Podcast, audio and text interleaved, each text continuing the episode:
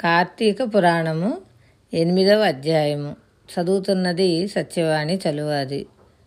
హరినామ మాహాత్మ్యం.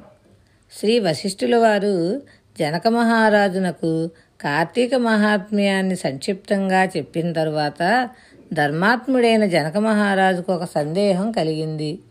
మహామహితాత్మ బ్రహ్మనందన ఒక గొప్ప సందేహం కలిగింది. ఆ సందేహ నివృత్తి కొరకు మిమ్ము ఆశ్రయిస్తున్నాను. నా సందేహం తీర్చమని ప్రార్థిస్తున్నాను. మీ దయవల్ల సూక్ష్మధర్మానికి లక్షణం తెలుసుకోగలిగాను.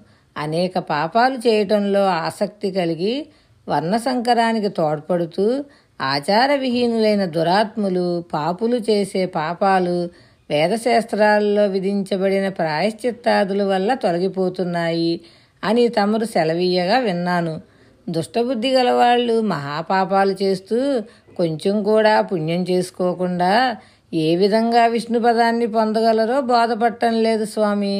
ప్రాయశ్చిత్తం కూడా లేని వేరువేరు తెగలకు చెందిన గొప్ప గొప్ప పాపాలు అనేకం చేసి కూడా విష్ణుపదం ఏ విధంగా పొందడం సాధ్యమవుతుంది?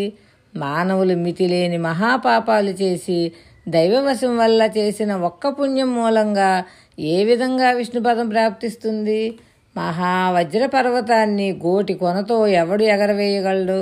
ఏ విధంగా అల్పపుణ్యం వల్ల మహాపాపాలు సమసిపోతాయి? తానున్న ఇంటికి ఎవడైనా నిప్పు పెట్టమని చెప్తాడా?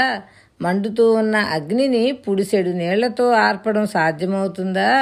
నదీ ప్రవాహంలో కొట్టుకొని పోయేవాడు గట్టు మీద ఉన్న పచ్చగడ్డి ఆధారంతో గట్టెక్కడం సాధ్యమవుతుందా?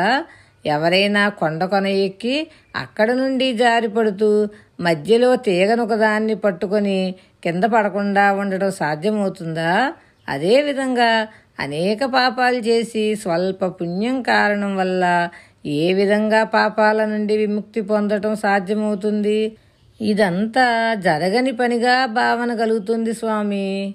వినేవారికి ఇంపుగా ఉండే ఈ సద్విషయాన్ని నాకు వివరించమని కోరుకుంటున్నాను. కార్తీక మాఘ వైశాఖ మాసాలలో ఆచరించదగ్గ ధర్మ సూక్ష్మాలు కొన్ని దయతో నాకు బోధించారు. పెక్కు పాతకాలు సహితం అల్పపుణ్యం వల్ల జయం పొందుతాయని తమరు వాకృచ్చిన అంశాన్ని నాకు వివరించండి అని జనక మహారాజు కోరాడు. వశిష్ఠుల వారు జనకుని కోరిక మన్నించి సంతోషంతో చిరునవ్వు మోముతో హరినామస్మరణ మాహాత్మ్యాన్ని వివరించ ప్రారంభించారు. నాయనా చక్కని సందేహం నీకు కలిగినందులకు ఆనందిస్తున్నాను. నేను కూడా వేద శాస్త్ర పురాణాలన్నీ ఆమూలాగ్రం విమర్శనా దృష్టితో పరికించాను. లెక్కకు మీరినన్ని ధర్మ సూక్ష్మాలు ఎన్నో వాటిలో గోచరించాయి. వాటినన్నింటినీ నీకు వివరిస్తాను. ఈ విషయంలో నీకెటువంటి సందేహము అవసరం లేదు.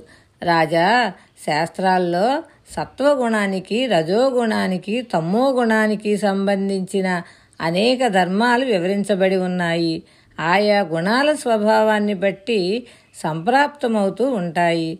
సత్వగుణాన్ని ఆధారంగా చేసుకున్న ధర్మం సూక్ష్మధర్మం అనబడుతుంది. మరికొన్ని తపస్సు కర్మం అనే వాని రూపాలైన ప్రాయశ్చిత్తాలు. ఇవి రజోగుణాన్వితాలై ఉండటం వల్ల పునర్జన్మకు హేతువులవుతాయి. వీటిని రాజసాలు అంటారు. కొన్ని ధర్మాలు ఫలితాన్ని ఇస్తే ఇస్తాయి లేకపోతే లేదు. అటువంటి ఫలరహితమైన ధర్మాన్ని తామసము అంటారు. కాబట్టి అటువంటి తామస ధర్మం ఆచరణయోగ్యం కాదు. అందువల్లనే సూక్ష్మమైన సాత్విక ధర్మాన్ని వివరించాను. కాలబలం వల్ల కొంచెం ధర్మం కూడా ఎక్కువ ఫలితాన్ని ఇస్తుంది. యోగ్యం కాని దేశ కాలాలలో అయోగ్యుడికి ఇచ్చిన దానం విధిరహితంగా మంత్రం లేనిదై ఉంటుంది. అది తామస ధర్మం అవుతుంది.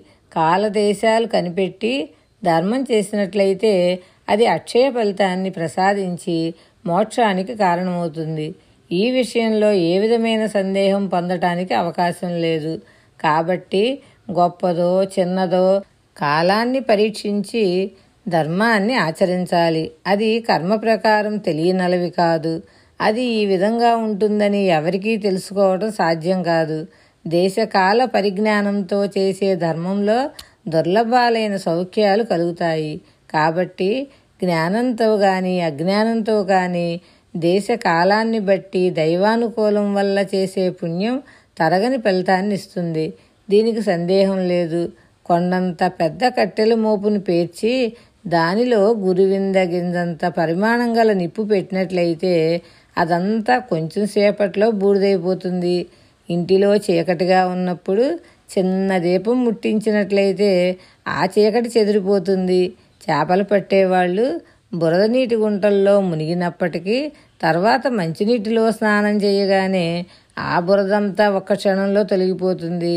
ఆ విధంగా దేశ కాల పాత్రలను తెలుసుకొని చేసిన ధర్మం కొంచెమైనప్పటికీ అన్ని పాపాలు పరిహారం అవుతాయి ఓ రాజేంద్ర నామ సంకీర్తనాదిష్టో దహ్యంతే బహుపాతకాహ్ విష్ణునామ సంకీర్తన వల్ల సకల పాపాలు తొలగిపోతాయి. కాబట్టి అజ్ఞానులు విష్ణునామ సంకీర్తనం చేయాలి.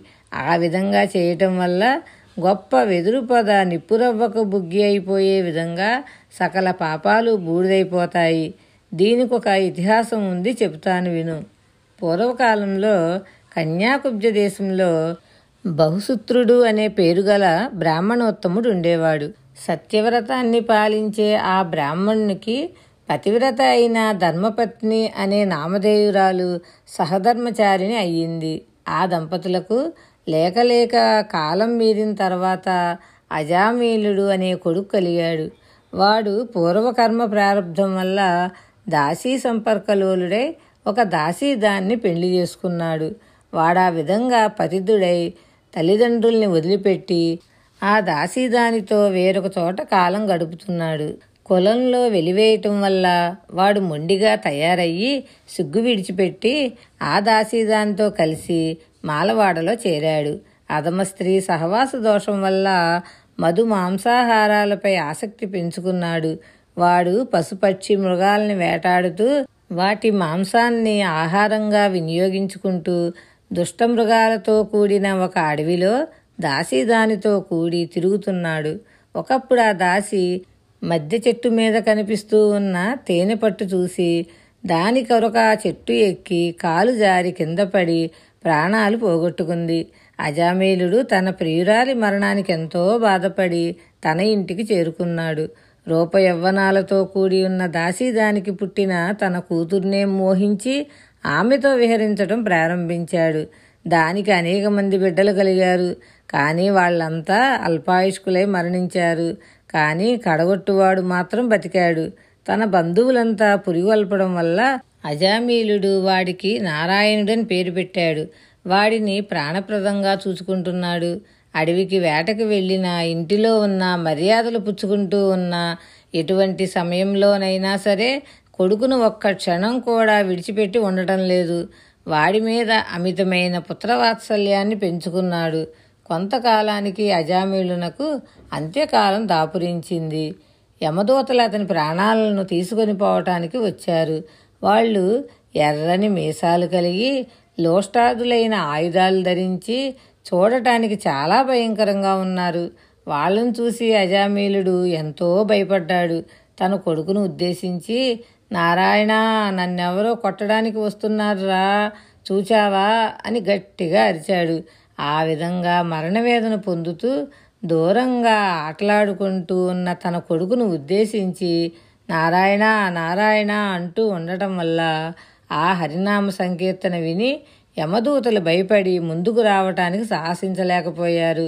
ఇంతలో మహా తేజోసమన్వితులైన విష్ణుదూతలు విమానం మీద వచ్చి అక్కడ నిలబడి ఉన్న యమభట్లను చూచి ఇతడు మా ఆధీనుడు వీనిని మీరు తాకే అర్హత లేదు అని వారించారు. ఆ విష్ణు భక్తులంతా పీతాంబరాలు ధరించి ఉన్నారు. తామరరేకుల వంటి పెద్ద నేత్రాలు నాలుగు చేతులు చేతులలో శంఖ చక్రాయుధాలు కలిగి ఉన్నారు. వారి శిరస్సుల మీద ఉన్న కిరీటాలు చాలా తేజోవంతంగా ఉన్నాయి. వారిని చూచి యమదూతలు అయ్యా మీరెవ్వరు? ఉపదేవతల కిన్నరుల సిద్ధచారణుల అని అడిగారు.